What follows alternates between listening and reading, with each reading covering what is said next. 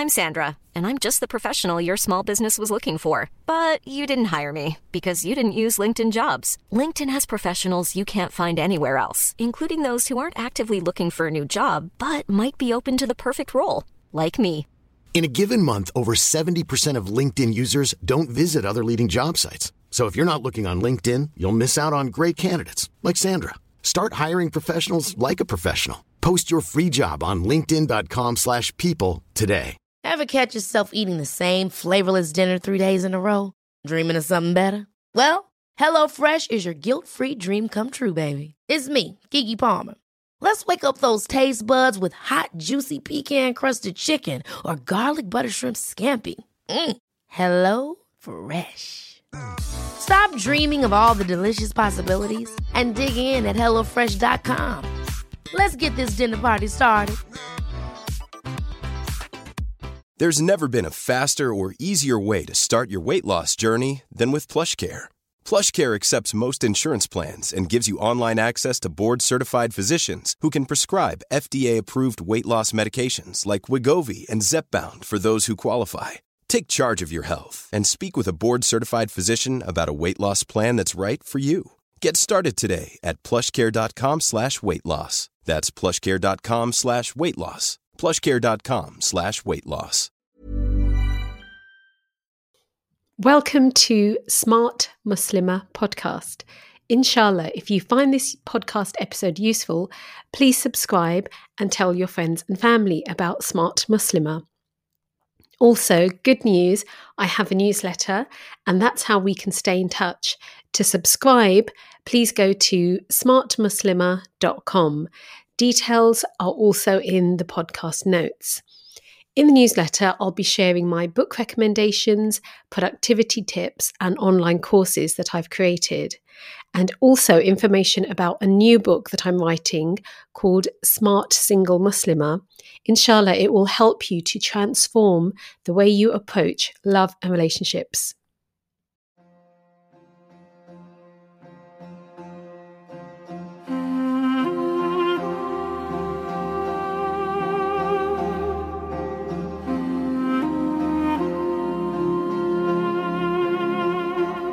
The French state has for a long time maintained a peculiar policy of radical secularism.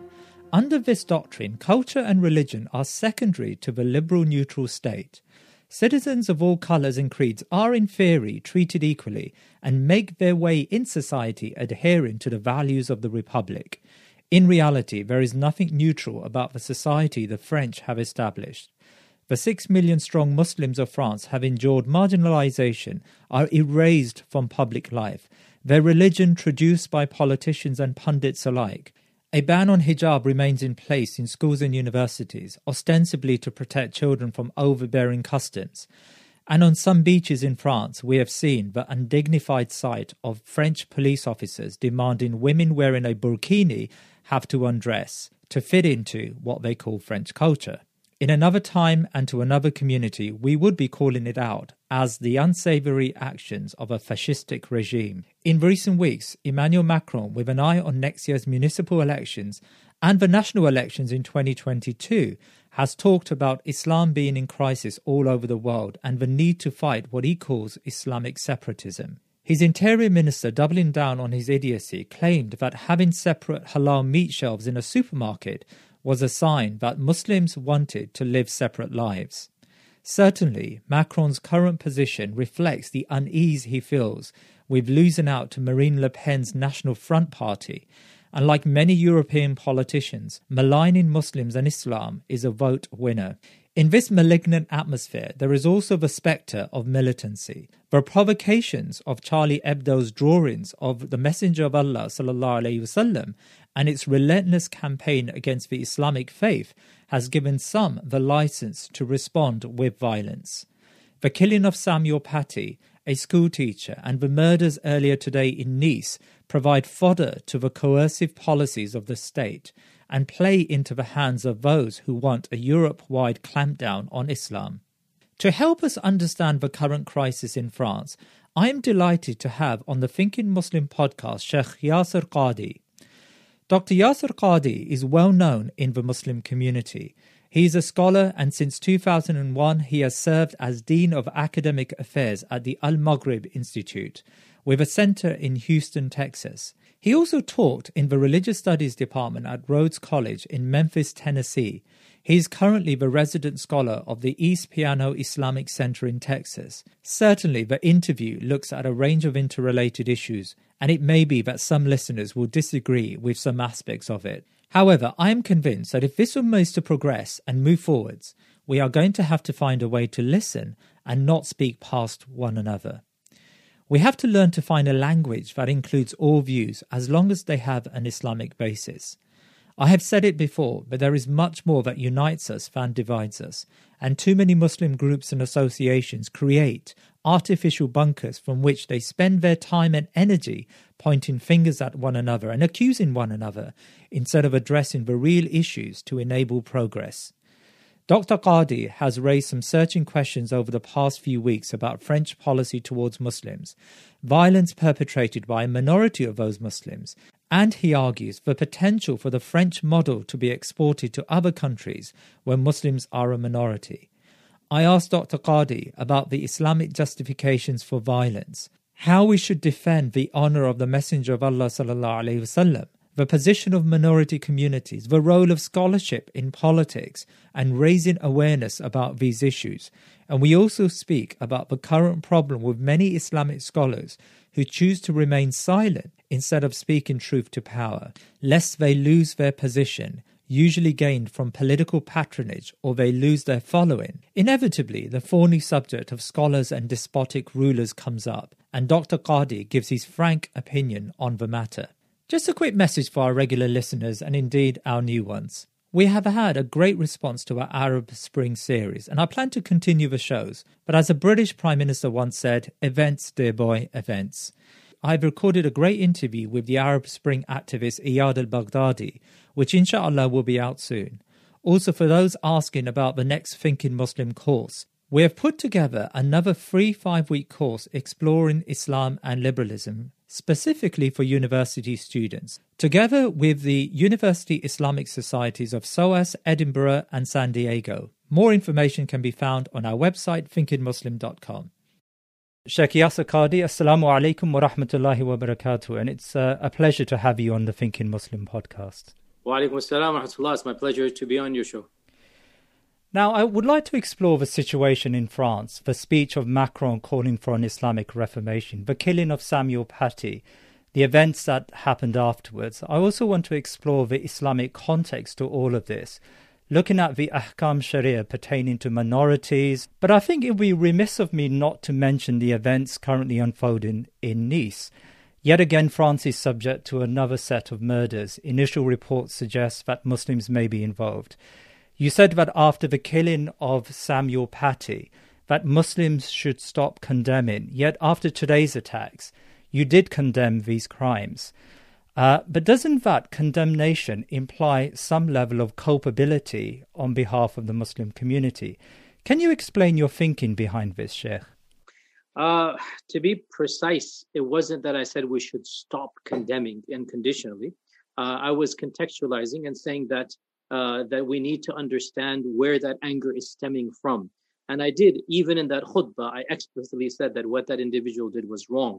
So we need to be a little bit more careful because we're we have so many different demographics we're dealing with, and it's well nigh impossible to uh, say something that's not going to offend one demographics, which means we need to forget about offending and not. We need to think a little bit more about speaking the truth, speaking the reality. So we are now caught between a rock and a hard place, right?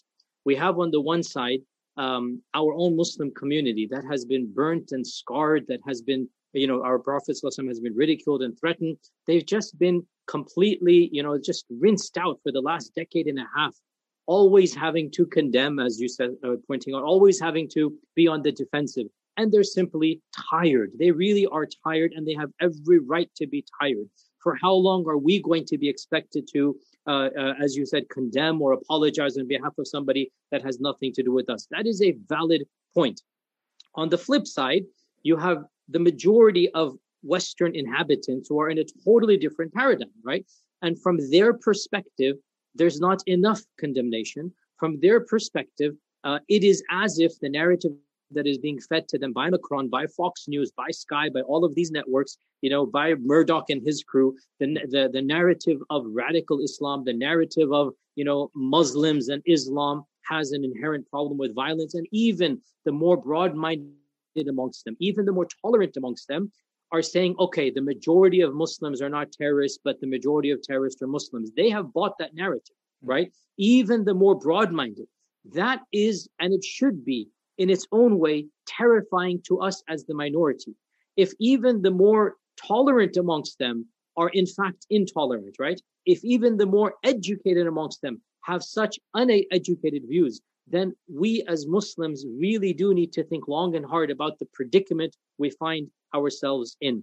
And we need to work to challenge the narrative of the mainstream because we have to look, we feel our safety in numbers. We go to our masajid, we go to our conferences, and we're surrounded by tens of thousands of Muslims. But let us never forget, we are a small, minuscule minority in America, especially, and in England as well. When it comes to the overall country, our statistics really are, you know, quite minuscule and small. And that means we need to stop thinking within our own bubble and understand the broader narrative, even if we disagree with it, and then work to counter that narrative. That's what I've been trying to do since the days of Al Qaeda and ISIS. That's what I've been trying to do to present that balanced middle. That's, of course, my opinion is a balanced middle. Obviously, I have critics from both sides, but that's what I've been trying to do consistently, which is to call out acts of violence when they occur from our side as being illegitimate, as being things that should not be done but to always emphasize the context, to make the bigger issue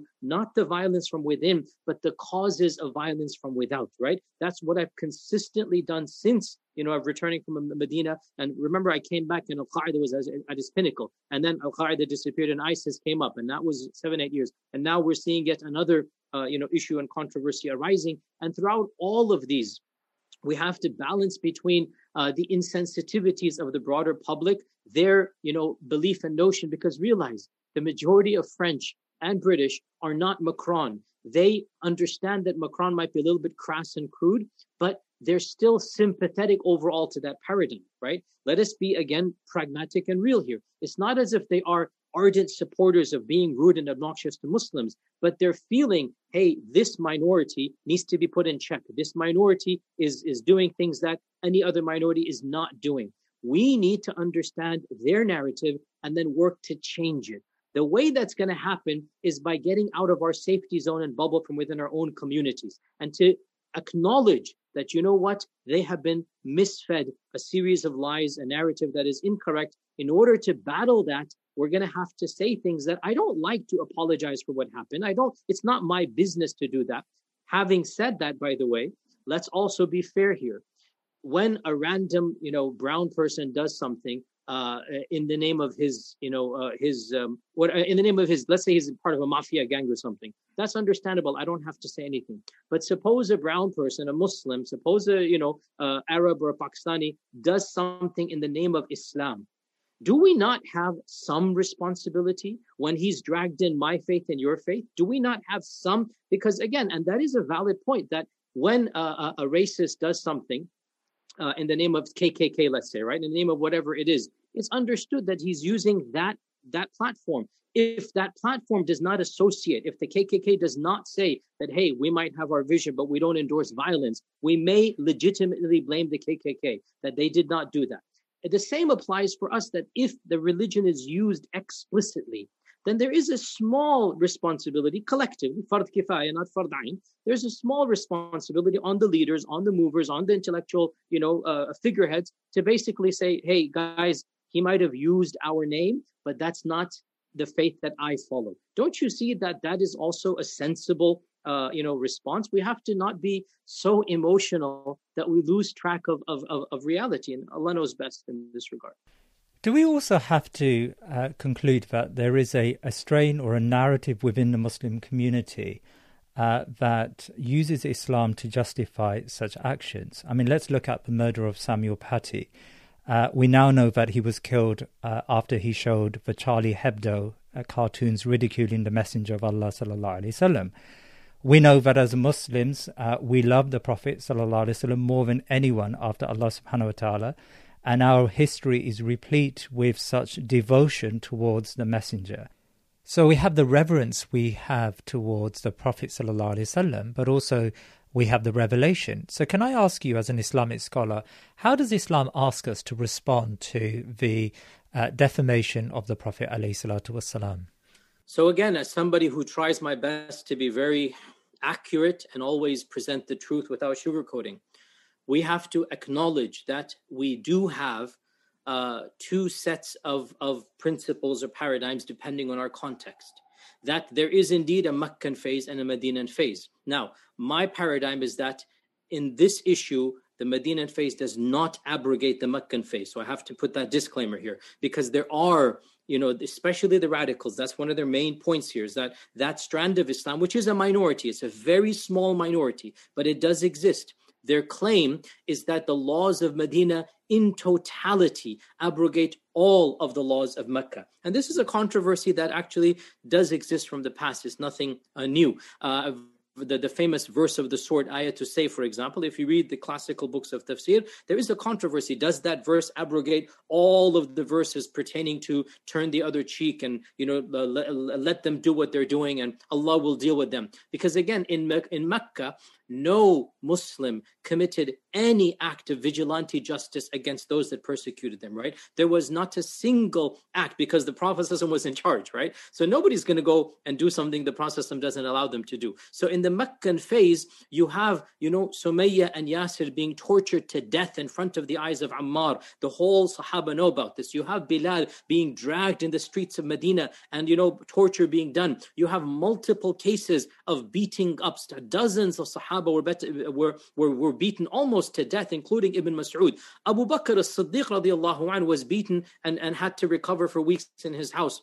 Not a single Sahabi raised his hands and then attacked Abu Jahl or secretly assassinated one of the leaders of the Quraysh or did anything that would cause more propagation in this regard. This is the Medinan phase, uh, sorry, the Meccan phase. You have, no exaggeration, almost a hundred verses almost 100 that t- teach the muslims that let them do what they're doing. Teach the muslims fa'arid anil jahilin. Turn away from the jahil. Teach the muslims that when they do this just say salam. Teach the muslims that fantadhiru inni ma'akum al just wait. Just wait. Allah will deal with you. And i'm also waiting. You wait and i wait. The both of us are going to wait. Uh, so all of these verses are there. That's the meccan phase. Now obviously in the medinan phase Muslims have now political power and there's a very different set of rules. You have civil society you have order you have law.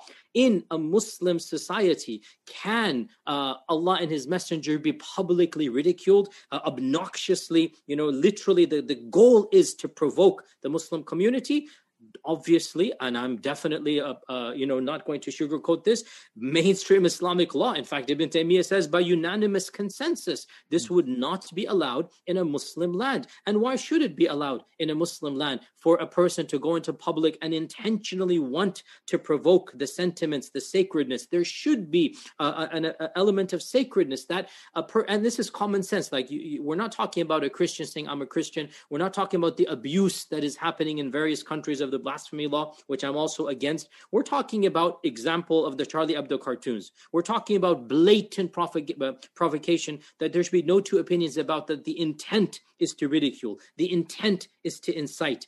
I have no qualms in saying that in ideal Muslim societies, there should be a red line for all faith traditions. The Quran even says that don't insult other false gods. You know, a Muslim should not go and intentionally want to provoke. Yes, debate and dialogue in a good manner, but uh, to intend to insult, and it's uh, com- common sense when that occurs, Islamic law is against that. Now, the question here is that should we apply any laws of Medina in societies and situations that might be more, you know, uh, akin to Mecca? Well, we know uh, the Muslim community is well aware that the bulk of our scholarship is against this. That Alhamdulillah, mainstream, you know, Sunni fiqh and Shiite fiqh as well, and all mainstream movements of the religion, that we understand that in minority situations, we do not enact vigilante justice, that the harms that will come are far more than any potential good that you think is going to happen. And we actually have precedence in this regard. When the Muslims were in Abyssinia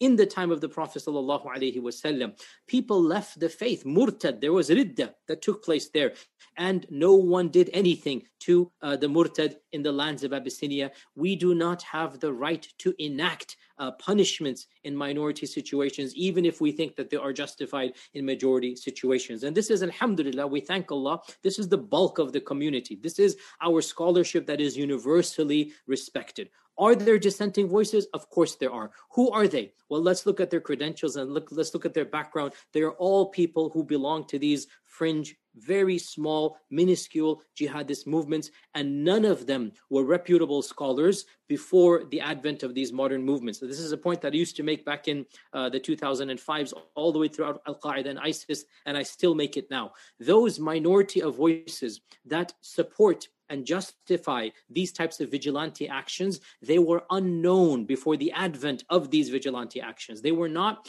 established, bona fide, qualified ulama, respected clerics. They were unknown.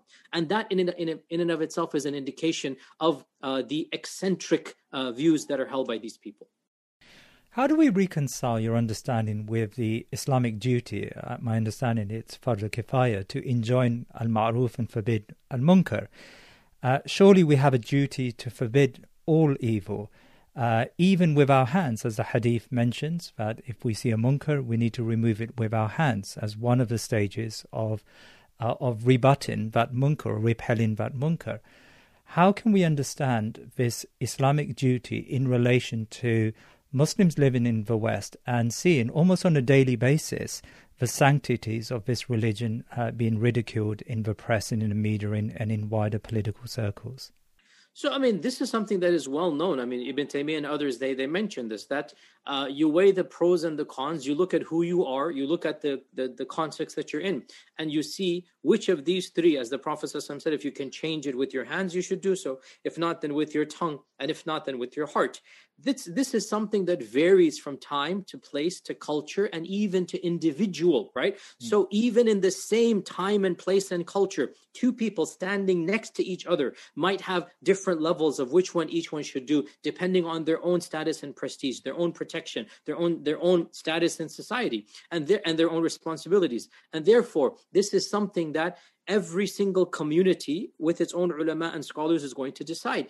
You cannot expect the Uyghurs of China, may Allah protect them and have mercy on them. You cannot hmm. uh, expect the Uyghurs of China to act the same way that we are acting in America. Neither can you uh, uh, expect somebody in America to act the same way as, let's say, in Medina or, or, or in Mecca if they see an evil as well, a blatant or public evil. So each uh, of these circumstances is contextual based. Who gets to decide this? Local scholars, the local clergy, they will tell you that to what level should we go. And it is, of course, as I said, even these radical, these, you know, people that justify these types of, of actions and whatnot, they cannot be consistent. Are they going to stop the drinking of alcohol in the very cities that they live in? Are they going to stop the nudity that is prevalent everywhere? Are they going to stop, you know, any other type of sin that Islam considers to be a moral sin? They cannot and they should not physically get involved because the, the Muslims of Mecca as well would see worse evil. They saw idolatry in front of the Kaaba. There is no worse sin to commit than shirk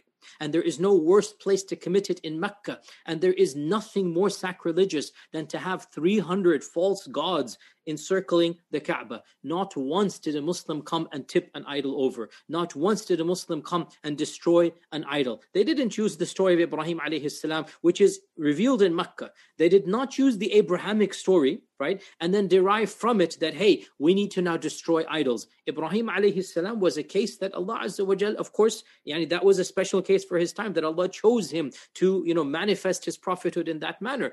The Muslims of Mecca did not do anything to even idolatry in front of the Kaaba. Do you think then, therefore, that we should have more right to then enforce our version of laws in America or in France or in, or in London? Not at all. We will repel the evil that we see with our tongues. If you listen to my lectures throughout Al Qaeda and ISIS era, I was always, without exception, bringing up American foreign policy as a primary cause of those jihadist movements. I, I went. I gave a number of lectures that went viral. That once again, yes, I criticized the beheading of journalists. I criticized a lot of the uh, uh, uh, uh er, errant views that Al Qaeda and ISIS had and the killing of uh, civilians and whatnot, but I never stopped speaking of the broader picture, which is these movements are a reaction to your invasions. The same applies over here now, that what we're seeing now is wrong. What these people are doing is wrong.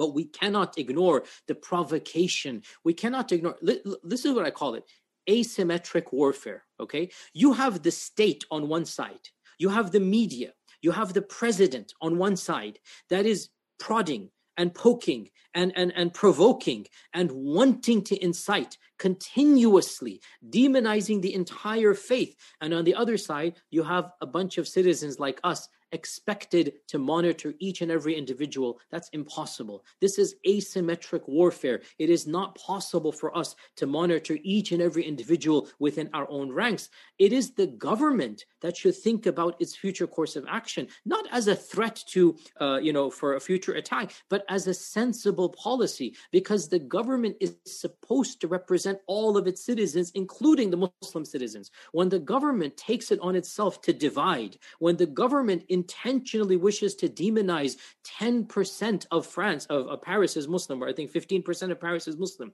when the government is intentionally inciting that type of hatred, the government is not neutral this is not laicite. This is not pure secularism where it has taken a step back. No, in this case, secularism has become an excuse to be anti Muslim. Therefore, even when this one attack happens, or three attacks, or two attacks, we criticize those attacks, but we always jump to the broader narrative. And Allah knows best. This, is the, this has been my philosophy from the beginning.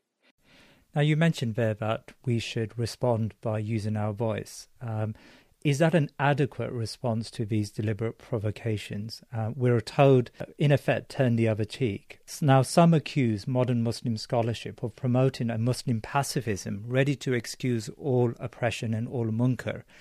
Um, do you think that, that that accusation is a fair accusation? Um, it depends on what, what, type of, of pacifism that you're you're requesting. Like I've never again again you're talking to hmm. me.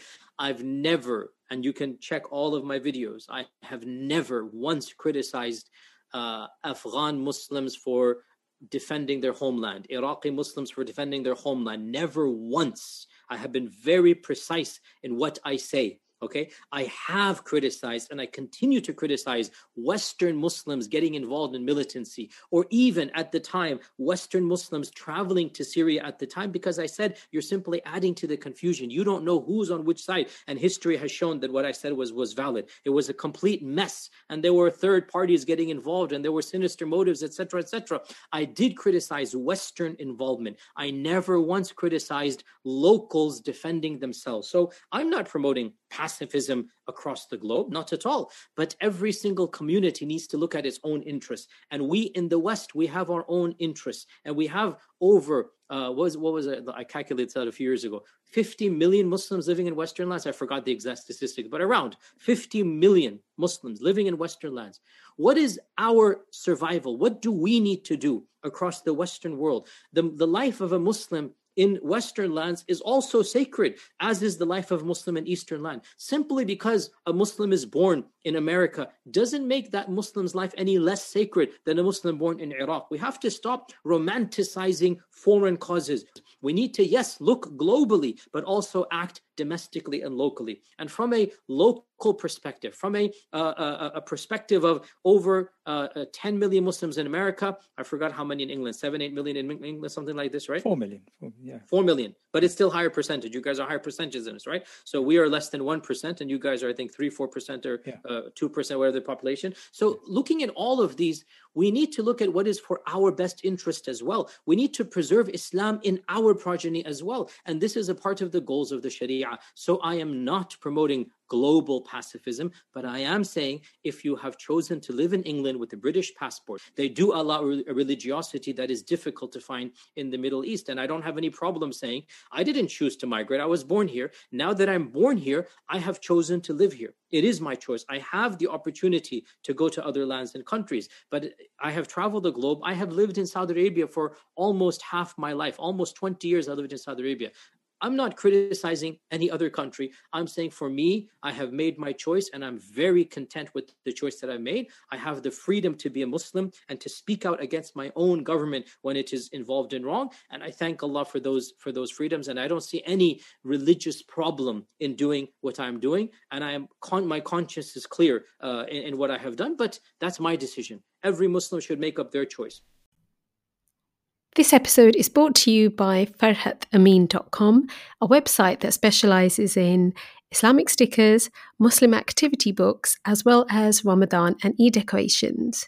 Wholesale and reseller inquiries are also welcome. So visit farhathamin.com today. What about the argument raised by journalists like Mustafa Akyol of the New York Times, who argues that Muslims in the West that benefit from the general freedoms uh, can't have it both ways? They have to accept the same freedom when Islam is being criticized and when Islam is being ridiculed. How would you respond to this argument?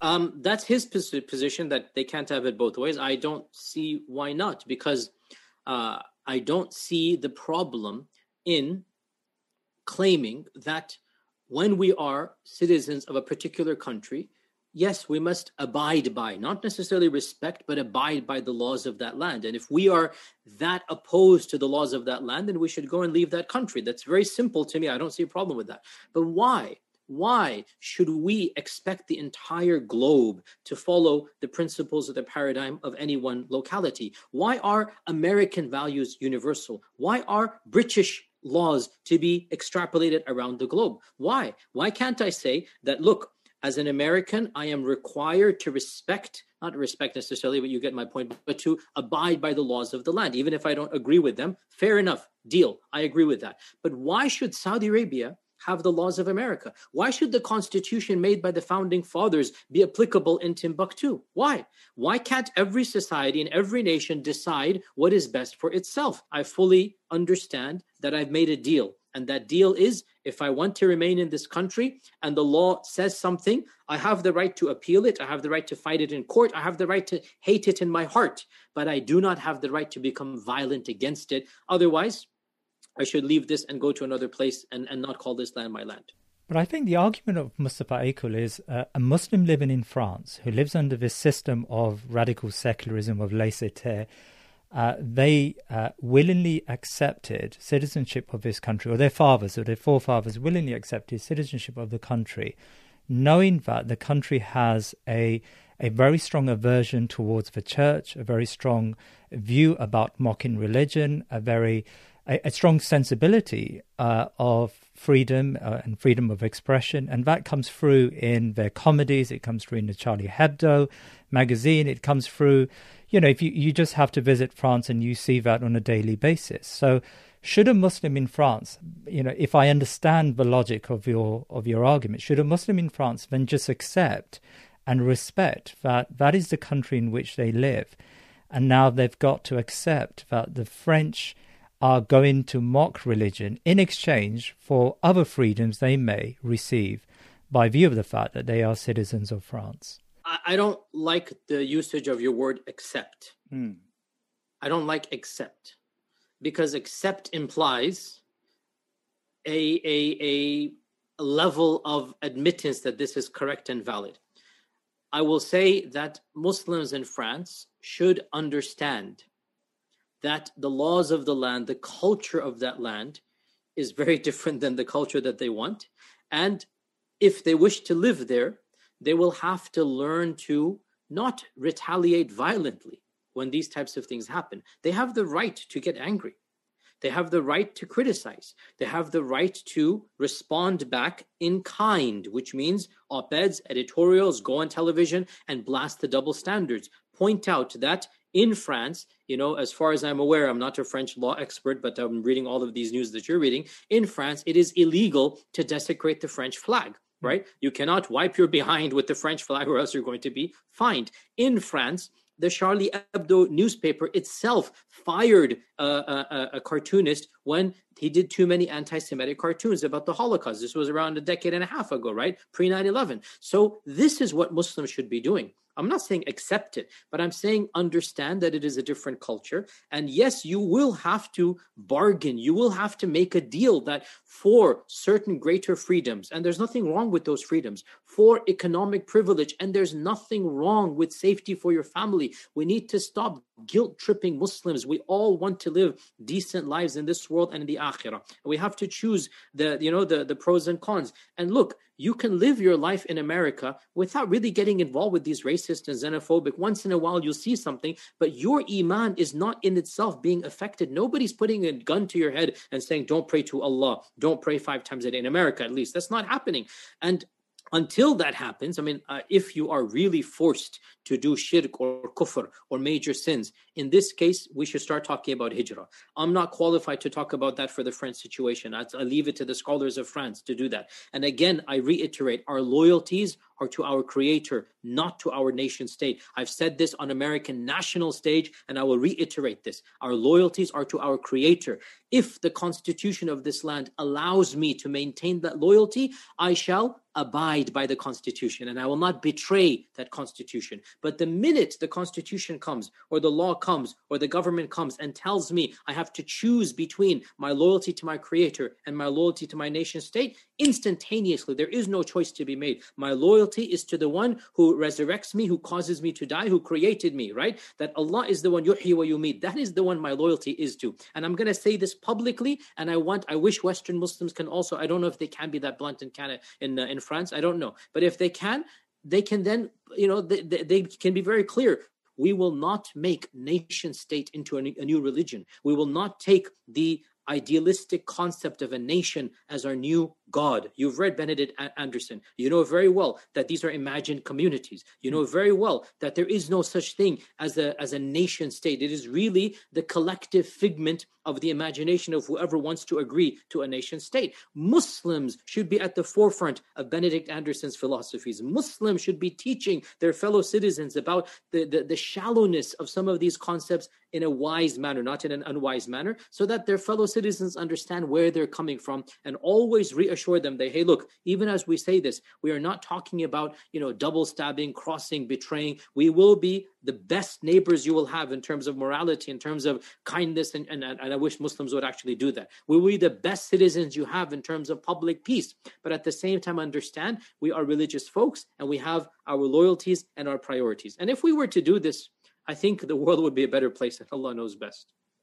Sheikh Yasir, I often find that uh, Muslims from America, and forgive me for saying it uh, like this, but Muslims from America maybe sometimes don't quite appreciate uh, the the really hostile environment uh, we Muslims in Europe face. I mean, I think France is at is certainly at, at the head of this, but but certainly there's an element of it, a, a very big element of this here in, in the UK in the sense that uh, it's not just a, a benign uh, a benign freedom uh, that is exhibited in France, where you've got uh, comedies and you've got you know political elites that from from time to time ridicule the faith and ridicule religion, but actually there is a, uh, a, more there is an assertive campaign to change Muslims, but not just uh, change not just the community in general, but also the children of those communities. I mean, Samuel Paty, of course, you know, the actions against him were completely unacceptable from an Islamic perspective, but he was showing the cartoons in school. Um, the idea really was to desensitize the next generation of Muslims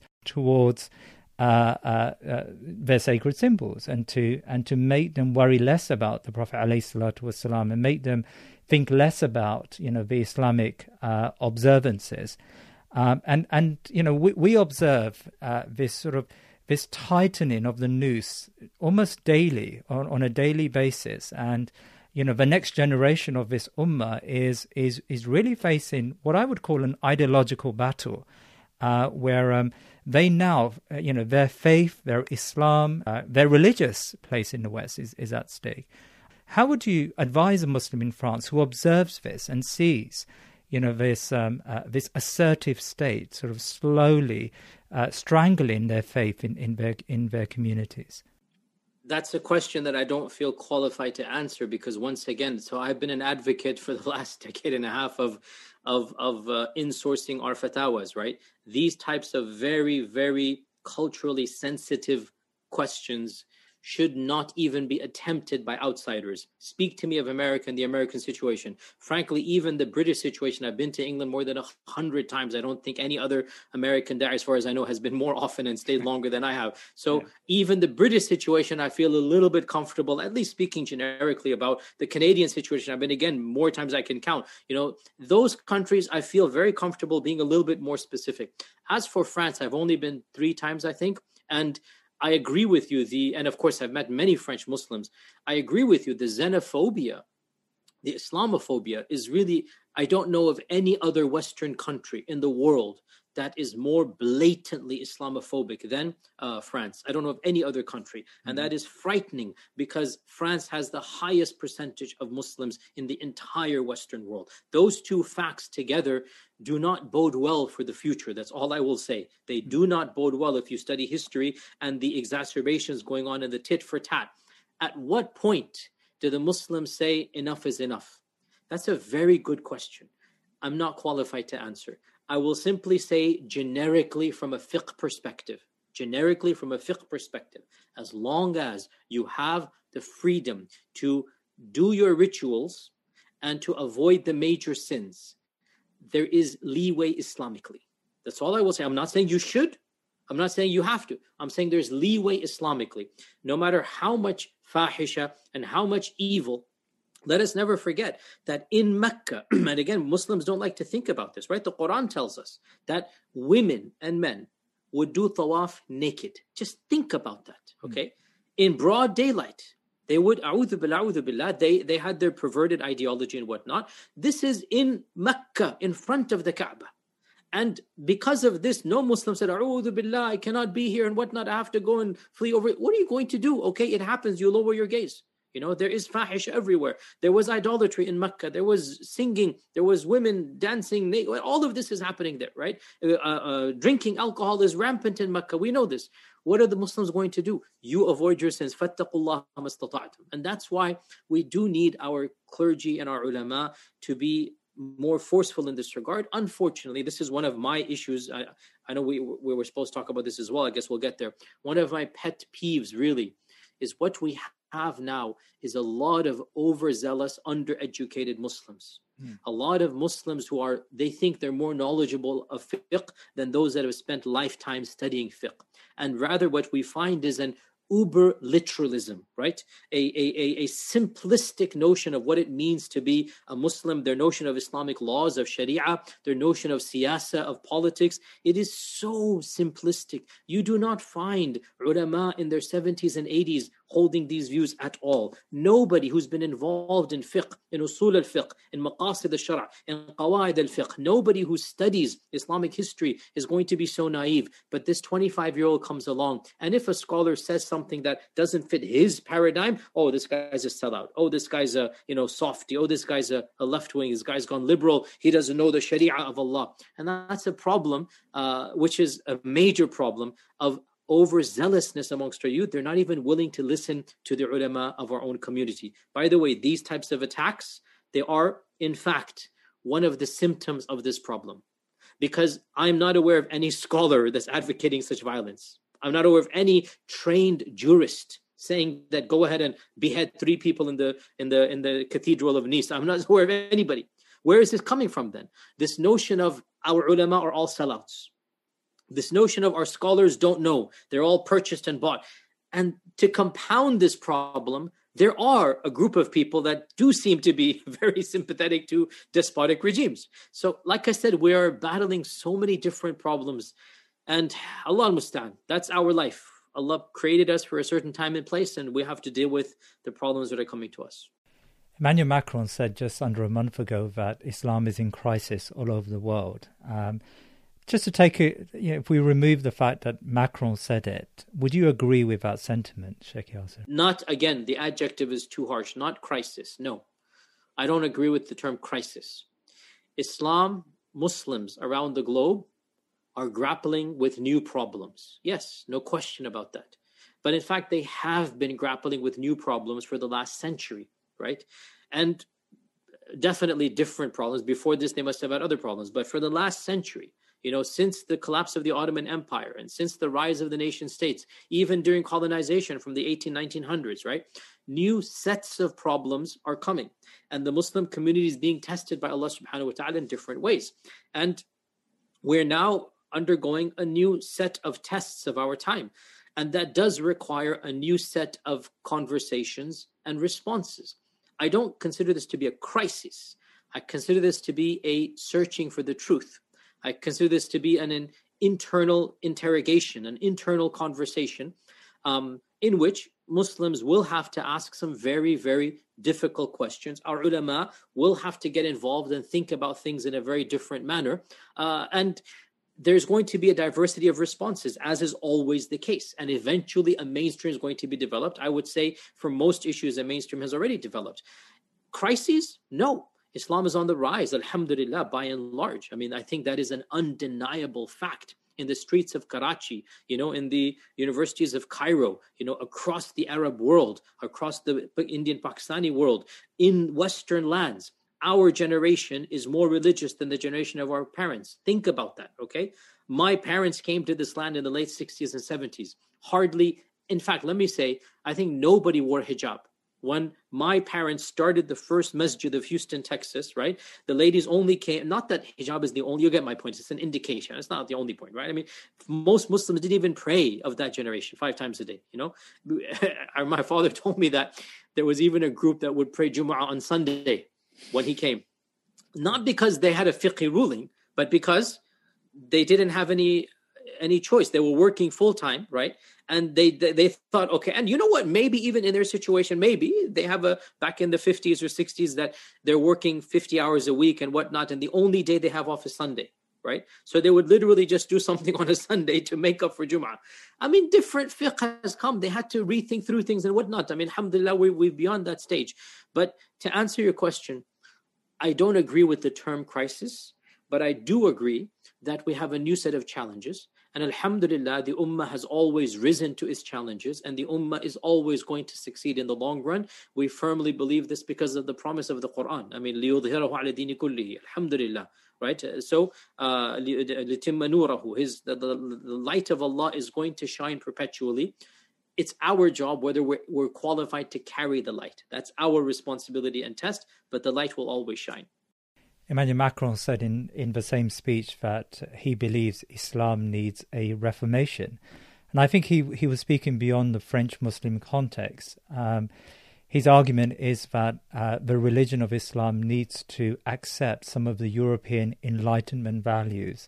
I mean, what's your take on this? Again, this is a very Eurocentric Christian centric view of the world. Why should Muslims traverse the same path that Christianity did 500 years ago? The problems of Christianity were definitely there. They have nothing to do with the issues facing the Ummah.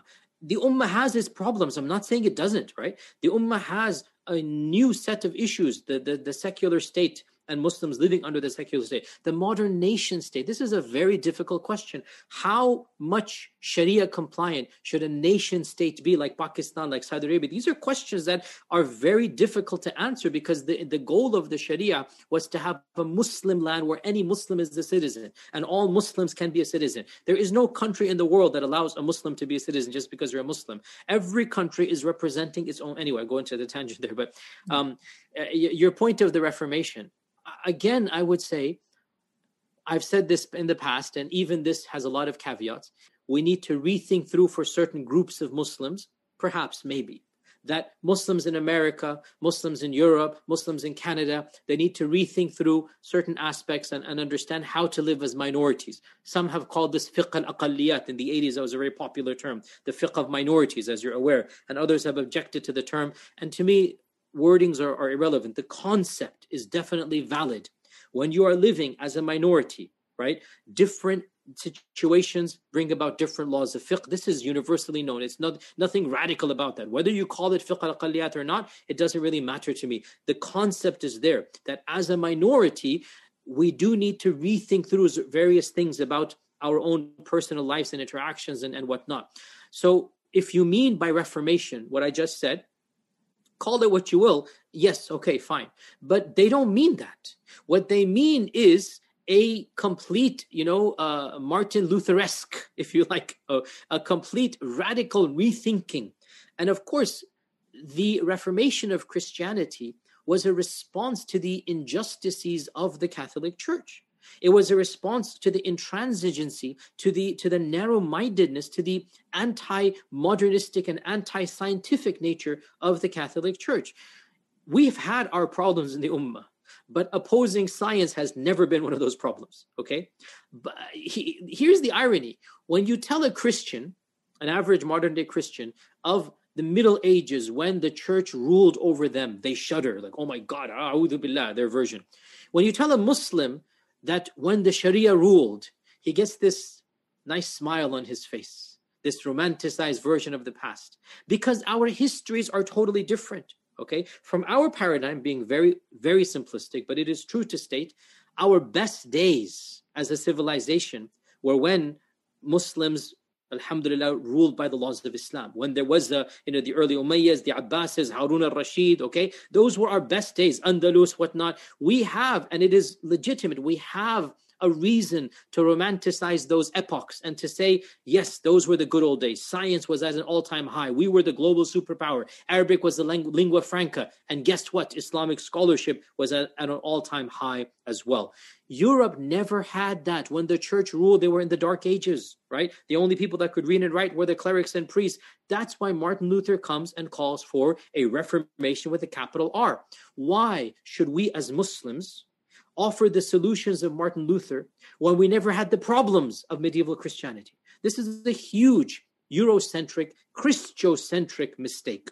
We don't have those problems, so our solutions are going to be different. And therefore, if by Reformation you mean what Macron means, definitely not. We don't need that Reformation because we never had the problems that Europe had.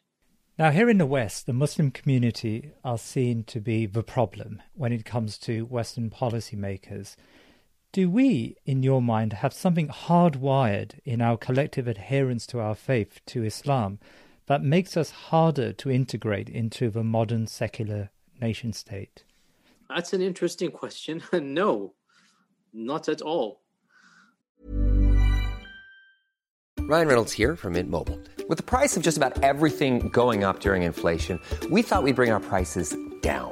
So to help us, we brought in a reverse auctioneer, which is apparently a thing. Mint Mobile unlimited premium wireless. Ready to get 30, 30, bit to get 30, bit to get 20, 20, 20, bit to get 20, 20, bit to get 15, 15, 15, 15 just 15 bucks a month. So, Give it a try at mintmobile.com/switch. slash $45 up front for 3 months plus taxes and fees. Promo rate for new customers for limited time. Unlimited more than 40 gigabytes per month slows. Full terms at mintmobile.com. Ever catch yourself eating the same flavorless dinner 3 days in a row, dreaming of something better? Well, HelloFresh is your guilt-free dream come true, baby. It's me, Keke Palmer. Let's wake up those taste buds with hot, juicy pecan-crusted chicken or garlic butter shrimp scampi. Mm. Hello Fresh. Stop dreaming of all the delicious possibilities and dig in at HelloFresh.com. Let's get this dinner party started.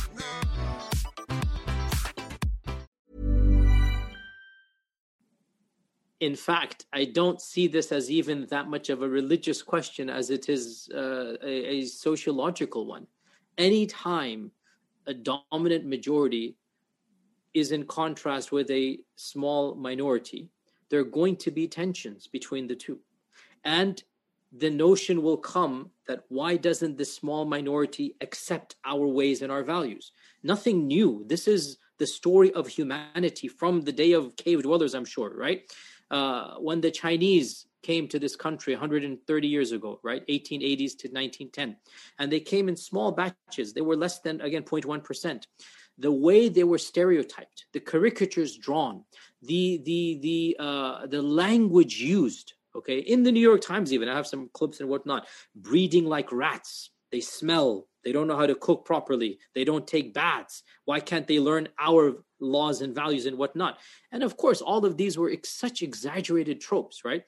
This is a simple sociological problem that the dominant majority always feels a bit of a threat when a minority comes with different cultures, different society, different, you know, whatever. But they don't realize that there is no stagnation in culture and society. This is a hu- simple human history throughout all of humanity. You know, cultures keep on evolving, uh, customs change, mores, uh, you know, uh, uh are uh, adapted, and every time a new mix is added, a new spice is added, it will affect the majority without even them recognizing it. So Americans think that they have a stagnated culture, and nothing could be further from the truth. The same goes to England. The England, the racists of England that want to go back to, you know, some glorious mythical past, whatnot. In reality, they have a snapshot of 1985, let's say, okay, when they were children, and they think that is all of England. But 1985 was radically different than 1955 of England, right? Which was different than 1935, and so on and so forth. So I don't think at all that Muslims are in any way different. However, you ask a blunt question, I'll give you a blunt answer and I say this as a loving, faithful, alhamdulillah, inshallah, Muslim, we do have something that is alien to the modern Western psyche, and that is strong religion. It terrifies them. They don't have it, they've lost it. They used to have it once upon a time. Frankly, ironically, during the time of the Crusades, let's say, Muslims and Christians could actually understand each other better, even if they killed one another, right, than our times, because the West has lost, by and large, faith in God. Even those that go to church do not actually firmly believe in their religion to the point of it impacting their lifestyles, to the point of them actually living like Jesus wanted them to live. They're very small amongst them who are actually faithful to the values of their religion. They're there, of course, but especially in Europe, what less than 1% even one would be too much i think okay? Who would actually sacrifice something for the sake of their god and the sake of their faith. So when they come across us and by and large alhamdulillah thumma alhamdulillah iman is strong in the hearts of the ummah. They find it alien to their understanding because their understanding is hayat dunya their understanding is they want this dunya with all of its glory, and they're not thinking of an akhirah. And by and large, even the non practicing Muslims amongst us, they have a sense of, okay, there's a heaven and hell, there's a resurrection, I have a next life to think about. And there is a sense of iman that is going to flare up during these times of crises of the cartoons and whatnot, where people are going to react in this manner. So I don't think it's any hardwiring. I think it's basic sociology, basic history, basic human psychology, and the divide between a heart that doesn't understand faith and a heart that is upon faith. And Allah knows best. Jazakallah khair. I mean, I, that's a really interesting answer, and it really is um, uh, puts a lot of things into perspective. Um, can I can I unpick that a little bit further? Um, you've got many communities here in, in Britain, in France, in across Europe. You've got Hindu communities, Jewish communities. You've got uh, Polish Christian communities who are quite uh, they're, they're, strong believers. They they've revived the Catholic Church here in the UK, the Polish community. Yet uh, the the extent to which government policies interact with those communities and governments' despair at the lack of integration uh, in from those communities is it's minuscule, right? The government does not uh, worry about those communities like they worry about the Muslim community. And you say it's the religious aspect, but is there something? Is there something deeper here? I mean, for you know, you, you made reference to how we view our past. Uh, Shadi Hamid talks about the founding moment of Islam and how Islam is uh, it's antagonistic to the whole notion of secularism we don't, uh, we as believers, we have a notion of an ummah, a global Muslim community. We have a view about our faith which transcends the religious, the so called religious and spiritual, to every aspect of our lives, whether it's economics or political or whatever it may be. You know, we, we have a, uh, a, a deen which, and, a, and, a, and an attraction to our ummah which doesn't sit uh, very neatly into the modern secular nation state. So is it is it less about just those religious adherences and more about maybe there is a hardwiring there? There is a. I don't like the term hardwiring, but I agree with you. Believe it or not, in that there is something about our faith that is different from Christianity, and that's very simple. It's obvious. It's self-evident. It is the fact that we have a Sharia, we have laws that dictate down to the smallest minutia and that we also have small percentage of our laws that are meant to be applied at a community level, i.e. society. Okay.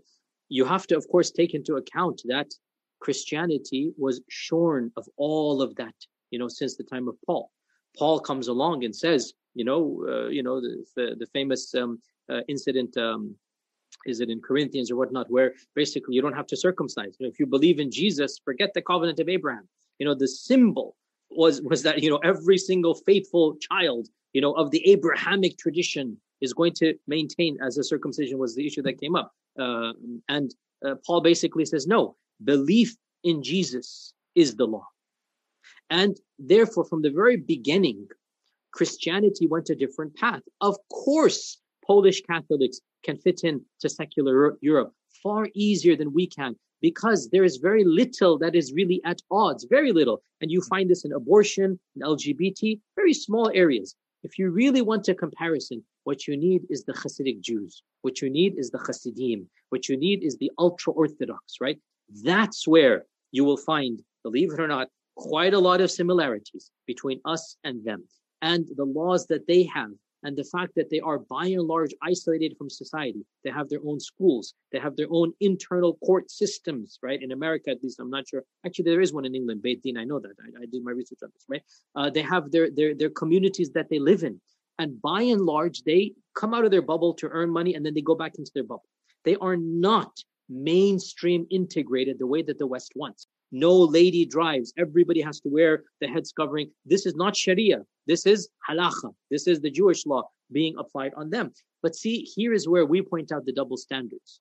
Is that why is it that those communities get very little attention? They get to live under the radar. Why is it that there's a quid pro quo? You know, you be who you are, we'll let you be who you are. And yet for our communities, there's so much happening. Now they would say because of the violence and whatnot.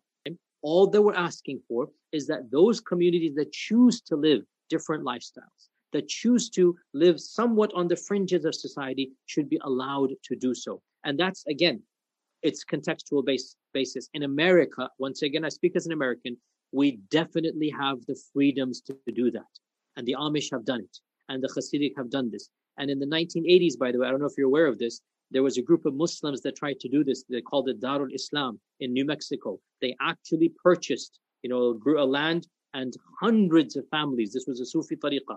Hundreds of families came down there and they actually started a new city called Dar. And it's still around to this day, but it's very small people. They left and whatnot. And the government allowed them.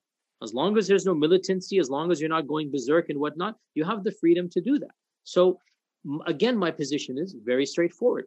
Why are we asked to quote unquote integrate when it's not a part of the requirements of the law? Why can't we live on the fringes? Those that choose to do so, by the way, right? Me personally, you know, I am definitely somebody who does not agree to those ghettoizations. I don't think that is healthy for the community. And I think that we should live in society and be a part of society. And uh, some have called my version modern Orthodox. That's like all of these terms are, are, you know, I don't know if you're aware of modern Orthodox of the Jewish community, but, you know, these are all terms that have their pros and cons. I mean, in the sense, I believe in the Sharia, but I also believe in living in the modern world. That's what this, some one reporter described me like that. But all of these terms are meaningless. Um, to to to answer your question simplistically, why is integration a condition, and to what level of integration?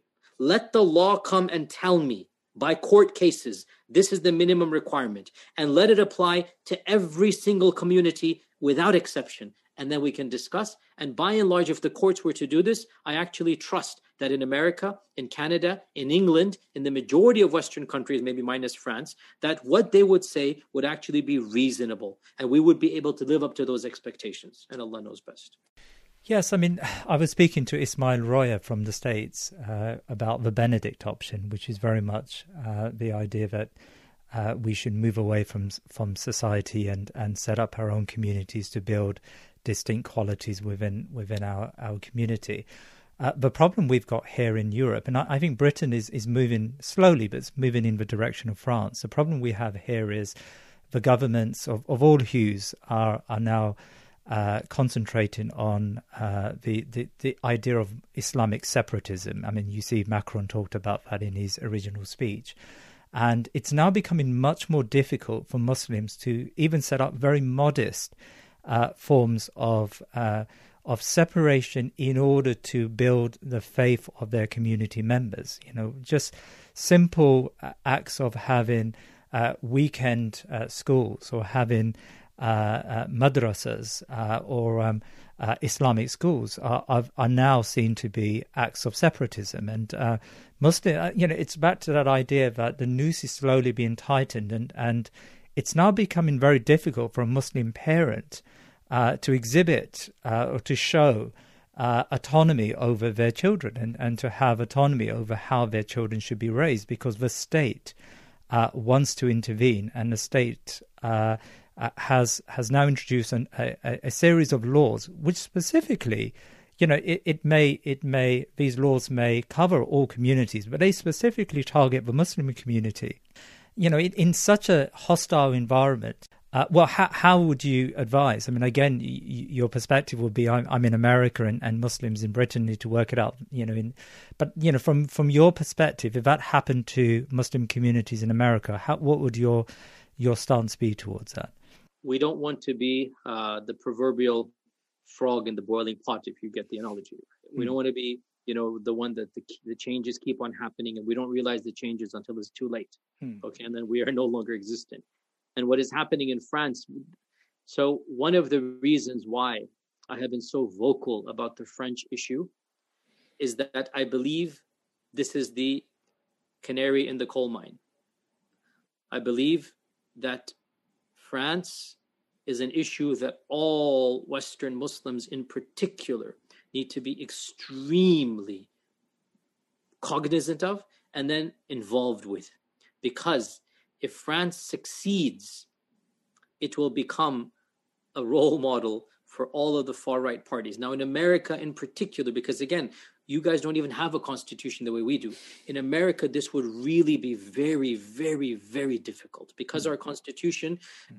No, I mean you you cannot. I mean, as of yet, you know, even even during the war of terror and everything and whatnot, generally speaking, you could not go to jail. There was a few cases, whatnot, but generally speaking, you were not imprisoned for saying something that was politically incorrect. Okay, uh, one or two cases of actual incitement was deemed well that's a different story but i mean generally speaking i mean you could criticize the government you could criticize the troops you could do whatnot we do have a very different system in our country however for european muslims in particular france is very worrying mm. very worrisome and i think all of us should be aware and speak out and put um, pressure and I, again, I'm not qualified to tell French Muslims when they should think of packing their bags and leaving.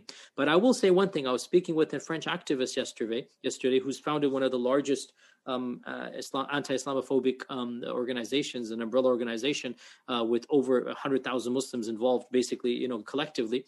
And he said something that to me indicates one of our biggest problems. He said 70 to 80% of the French Muslims do not even vote. Now, you tell me, you have in France maybe 8% of the population is Muslim, and Paris alone, maybe up to 15% is Muslim. That's like one out of every nine people, one every eight people is Muslim in Paris, right? And the majority of them are not even voting. What do you want? You, like the frustration that I feel, right? That that mentality is so prevalent. To me, how can you possibly have Islamophobia so rampant when 15% of Paris is Muslim? Ask yourself that question. It's been a really fascinating interview, uh, Dr. Yasir Qadhi, and um, I want to really end by asking uh, about scholarship in general. Um, now, there's a, a, growing sentiment in the Ummah, and, and maybe it's unfair and maybe it's unwarranted. And forgive me for asking the question in such a way, but there is a growing sentiment that, that argues that once a scholar reaches some level of fame or notoriety, uh, they uh, become apolitical. Uh, maybe that's because fame becomes the goal and the plight of the ummah takes a back seat.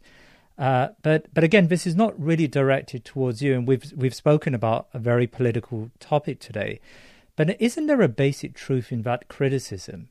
That's a very awkward question because I know most of the du'at, and I, I know you know I'm friends with many of the the people around the world that are involved. I can't speak for them. Look, لا يكلف الله نفسا إلا wus'aha. You know, I mean, not everybody's living in the same circumstances that that I am, and and there is Western privilege, by the way Hmm. There is American privilege. My passport, I was born here. That is also a privilege. Had I been uh, you know nationalized i'd acquired nationality i would not be at the same level in terms of privilege okay i have had no other citizenship that is also a privilege that i you know nothing can happen you know to my citizenship you know unless allah wills a radical change of the constitution whatnot nothing can happen to affect my citizenship the way that the laws of the land stand being who i am with my privilege with my background i have taken a course of action and i do not regret it I cannot expect somebody from other countries to take the same stance. So I have been very vocal about scholarship not being tainted by politics, i.e., not getting their funding from politics and not being subservient to political regimes. I have been very vocal that scholars keep the politicians in check and not the other way around. That having been said, I, I had a Facebook post when the um, uh, Arab Spring was happening, and I categorized scholars into five categories. Okay, and I said that really, you know, the the first three or four we should we should you know tolerate. It's only the last category that we should really be angry about, and that category are the rubber stampers. They're the ones who, for all intents and purposes, have sold their souls to the highest bidder, and they are validating, you know, the the Rabi'a massacre. They're validating, you know, the you know shooting upon innocent protesters and whatnot. I have lost all respect for that group of clergy because, to me, they have sold their religion for a measly profit. They neither gain this dunya nor the akhirah unless they repent. That's the group we should criticize. I actually, category four in my list was actually those that speak generically in praise of the status quo, but not necessarily in praise of the ruler. And I said that even those we should excuse because we see they're coming from the notion that civil war is worse than civil war is worse than status quo. Mm. And if you look at the Arab Spring, you can see where they're coming from. Okay, Syria, uh, Egypt and other lands.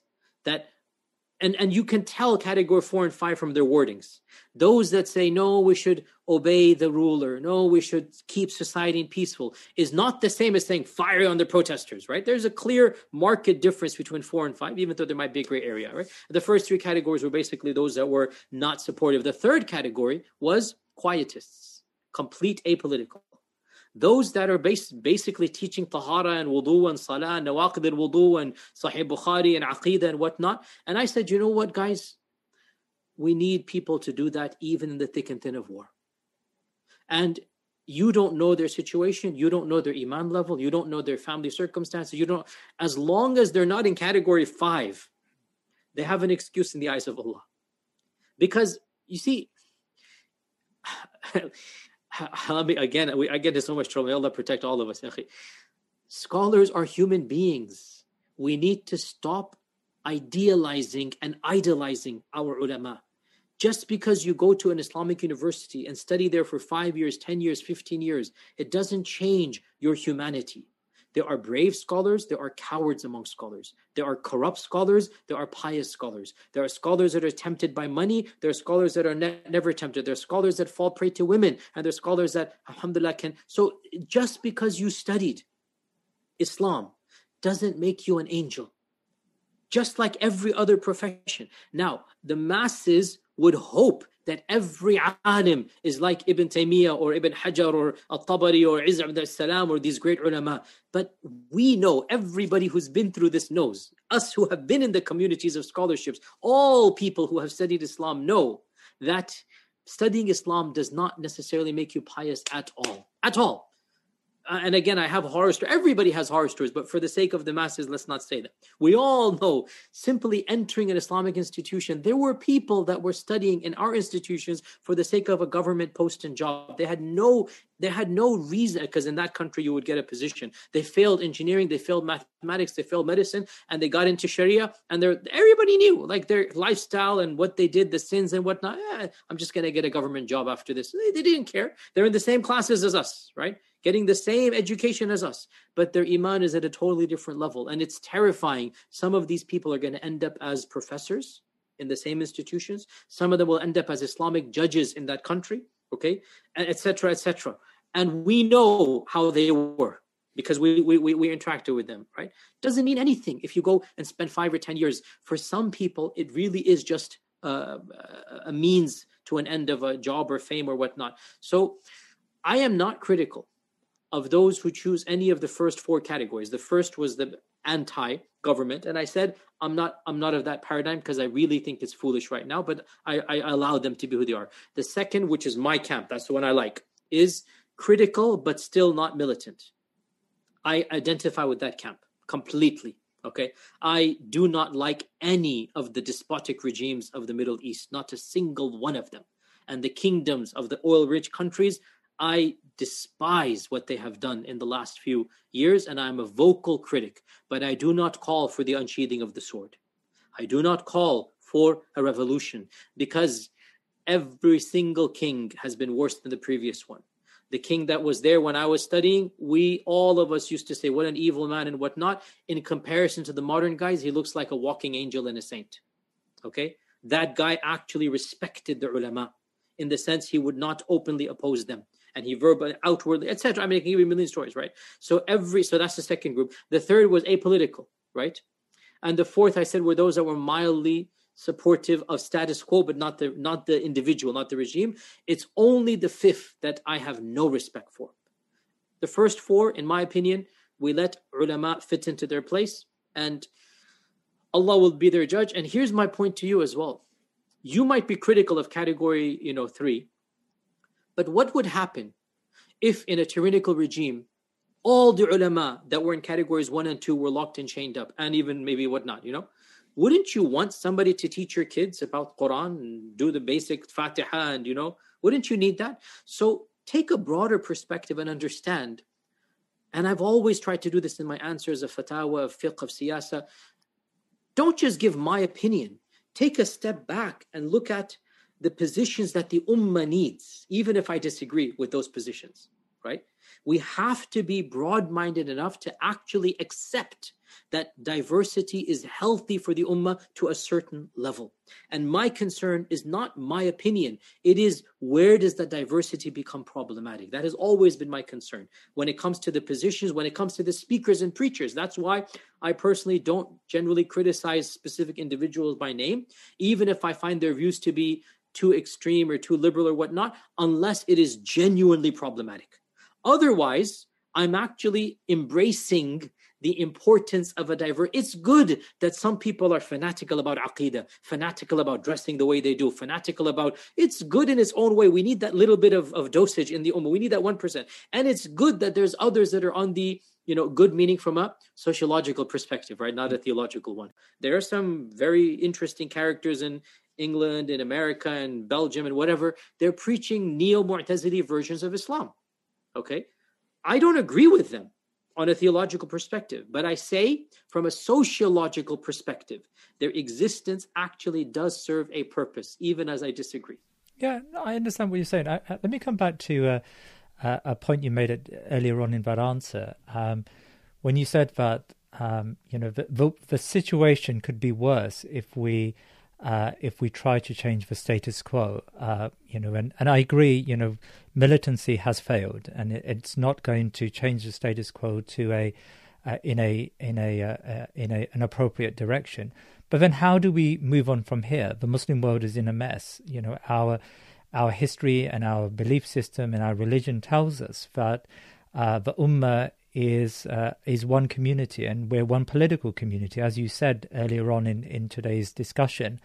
Uh, you know, there was a time when uh, we didn't think uh, in a nation state from a nation state perspective, we thought about ourselves as part of this political ummah, as part of this one big, one holistic community. How do we uh, move away from the dire state of the Muslim world to something better if we're not going to take a stand against these regimes? That's the million dollar question. And hmm. my opinion is no more accurate or predictive than any other person's. We are all in this together. We have been thinking about this issue for the last hundred years, right? And because of this question, multiple groups and parties have come from Deoband to Tabligh to Hizb tahrir to Ikhwan al-Muslimin to Jamaat Islami, you know, to the Salafis and Wahhabis. You have the entire gamut of opinions, and even within every party, each one is trying to do its own good. I don't think there is one unilateral decision that is going to be effective. Hmm. I don't think anybody is going to figure out this question and then go and change it. If change is going to occur, it might even be a result of hapstance, circumstance, Allah's qadr. It might just occur without even the meticulous planning that was actually many of the groups were doing it. So I have a different philosophy vis a vis all of these movements, and that is, fi kullin khair. There's good in all of these mainstream movements, and it's good that one group is fanatically talking about the khilafah, khilafah, khilafah all the time. Anything happens, the khilafah. You know what? Keep, keep, you know, keep talking and remind us there is something that we're not going to negate that reality. But in the meantime, there are people dying. I need to save them. In the meantime, people's imams are getting lost. I need to save them. It's good that others are aqidah, aqidah, aqidah. Okay, we understand Tawheed is important. Let's always talk about that as well. So my perspective is let each person find his or her passion. Let them do what they're doing within the bulk and the mainstream. And at the same time, let us, inshallah, those that are more mature and wise, take a step back and realize this is a massive jigsaw puzzle. And everybody's doing certain things as long as it's done under the rubric of Islam. I don't think anybody can answer your question definitively. And in fact, maybe there is no definitive answer. Maybe. In which case, and this is where those that are on the Khilafah teams they really get irritated at me, but I believe this. This is my perception. Our priorities really should be to do what we can to enter Jannah. فَمَنْ زُحْزِحَ عَنِ النَّارِ وَأُدْخِلَ الْجَنَّةَ فَقَدْ فَازَ Whoever protects himself from the fire of hell and enters Jannah, that is the victorious person. I don't, Allah's not going to ask me about the global situation single-handedly, but Allah will ask me about my personal piety, about my influence on my family and kids, about my community service, about what I did with what the tools that I have is. So, because of this, not because I don't agree that there should be a political system where we have to get involved with the regimes. If you look at my khutbas and whatnot, I'm very politically motivated. I understand some people find my answer very frustrating and they think I'm the cause of the problems and whatnot. So be it. I don't need their approval to enter Jannah. It's Allah subhanahu wa ta'ala who will judge. And I am a firm believer that Allah will ask us what we have done given our means and circumstance. That's it. Sheikh Yasir you've been very kind with your time. If I may just squeeze in one last question. Uh, the world is changing, Sheikh, and uh, we're seeing now the rise of populism. We're seeing the rise of, of nativism. Uh, the the old standards of globalism have disappeared, and, and countries are putting up barriers against one another. There is a, a cultural assertion within each and every country. In your country, in America, there's the rise of white nativism, and, and who knows, Donald Trump may win the next election, and, and that's very possible. I mean, even though opinion polls say otherwise, it's still very plausible that uh, that there is a lot of fire in and energy in uh, in that constituency. With all of this going on, and with what's happening in France, and and our situation uh, across the West, and, and the more precarious position we find ourselves in, Sheikh Yasir Qadhi, do you have hope for the future of this ummah? Definitely. That question, definitely. Hope for the future of the ummah, definitely. Hope for the future of a particular segment of the ummah, that's a different thing. Segments, nation states, particular communities. Allah knows what's going to happen. Andalus worked out the way that it did. Okay, mass conversions, forced conversions, or uh, being sent away to North Africa, as we're all aware. Millions of Muslims, not a trace left of Islam, even though Muslim civilization remained. Is it possible that that is replicated in modern times? Hmm. Given the current circumstances in 2020, inshallah, I can say I don't think so. But see, who could have predicted World War II and the effects of World War II? Nobody. things change dramatically, right? And is it possible, given a few more changes, that something like this could happen in some countries? Yes. Yes, it is possible. And my fear is that we are heading in that direction. The world has not been under a global war for two generations. People have short memories and people don't learn from history. And unfortunately, the way things are headed globally, personally, I am a little bit scared for myself and my children. After I put my trust in Allah, Allah will protect, but I'm allowed to be scared for reasonable precautions. You get my point. Not scared in a theological sense, but worried is maybe a better term, not than scared. I am worried about the rise of these trends and these types of incidents that we're seeing in France. World War One was started with one assassination bullet between parties that were already at the cusp of antagonism. People don't study history and therefore they are doomed to repeat it. We are headed in a very worrisome direction across the world. The far right parties, Brazil with Bolsonaro, Modi in uh, in India, uh, Trump and his ilk, and whether he's going to even step down peacefully, which might be another catal- catalyst. Okay, in Israel as well. No matter how we don't like the apartheid regime, but we have to also comment on their their um, their realities that the far right has become entrenched in Israeli politics as well.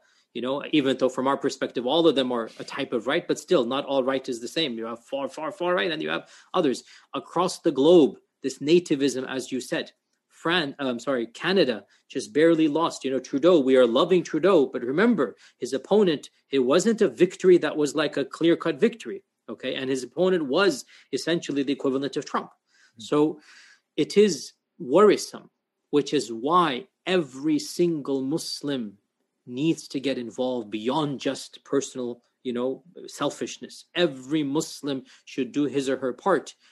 Otherwise, when whatever happens happens we have no one to blame you know because we did we didn't do our job. So do i have hope for the ummah? Definitely. Why do i have hope for the ummah? Because allah told me to. It's theological. And also because we see a revival. The fact that alhamdulillah millions of people are genuinely passionate and believing about their religion is a positive sign. Even the fanaticism we criticize it right? We criticize it but it is coming from a heart that has a skewed belief of the faith, but it is still a belief of the faith. You understand? I'm not I'm not condoning at all, but it is still coming from some type of of yani whatever. You know, like no, you're not going to insult me because I'm like you know. I mean, at least they are. Again, I shouldn't say this. There's no condoning, but even fanaticism is coming from, as I said, a misinterpretation, but it is still coming from something that is of the uh, uh, of the faith. So, on the overall side, Islam is on the rise, which is why it is so threatening to Macron and others because they don't have the equivalent. They do not have that faith based equivalent. The only alternative is nativism. The only alternative is uh, the theocratization, sorry, of the nation state. Okay? To make the nation state God, to make the values of the nation state worth fighting over, that's what they're doing now. Okay? Okay, to make the symbol of the nation state that which is protected, to bring the past of the nation state to be the romantic, romantic, glorious past, they are theocratizing the nation state. Their God is the country now that they're going to defend till they die. That's the only alternative. And of course, that comes with fascism, that comes with a new version of militancy that we are seeing now. What the future holds, Allah knows best. But if things continue this way, I think Muslims in Europe in particular need to think long and hard, especially of France, about what they're doing and their future goals. I'm not saying they should leave, but I'm saying they cannot remain blissfully, naively cut off from the rest of society. That's my my takeaway message. Get involved, do something, be active, renew your faith, and then become active in the society you live in in every aspect possible.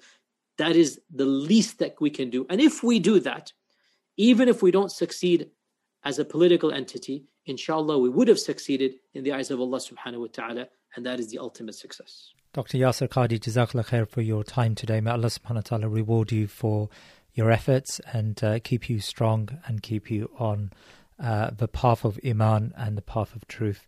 Uh, Jazakallah khair, inshallah. Jazakallah khair for having me. I actually had a very interesting conversation and I look forward to uh, future conversations well. You had some very pertinent questions. Generally speaking, your questions were far more meticulous and thought out and provocative and, and needed. And I appreciated that. And uh, uh I understand that this is going to generate more questions and interviews and whatnot. So, so be it. Bismillah. I look forward to being with you for a round two, inshallah, as well. Jazakumullah khair. Assalamu alaikum wa alaikum salam. I really think that was a great interview, and, and there were some really thought provoking responses from uh, Sheikh Yasir Qadhi. Uh, as always, it'd be great to get your comments. You can comment on our websites, thinkingmuslim.com. Please do find out more about uh, the podcast and uh, to access our archive, either go to our website or go to any of the podcast players. Also, be wonderful if you can comment on the Apple Podcast app so that we uh, can be listened to by many more listeners. But until next week, wassalamu alaikum wa rahmatullahi wa barakatuh.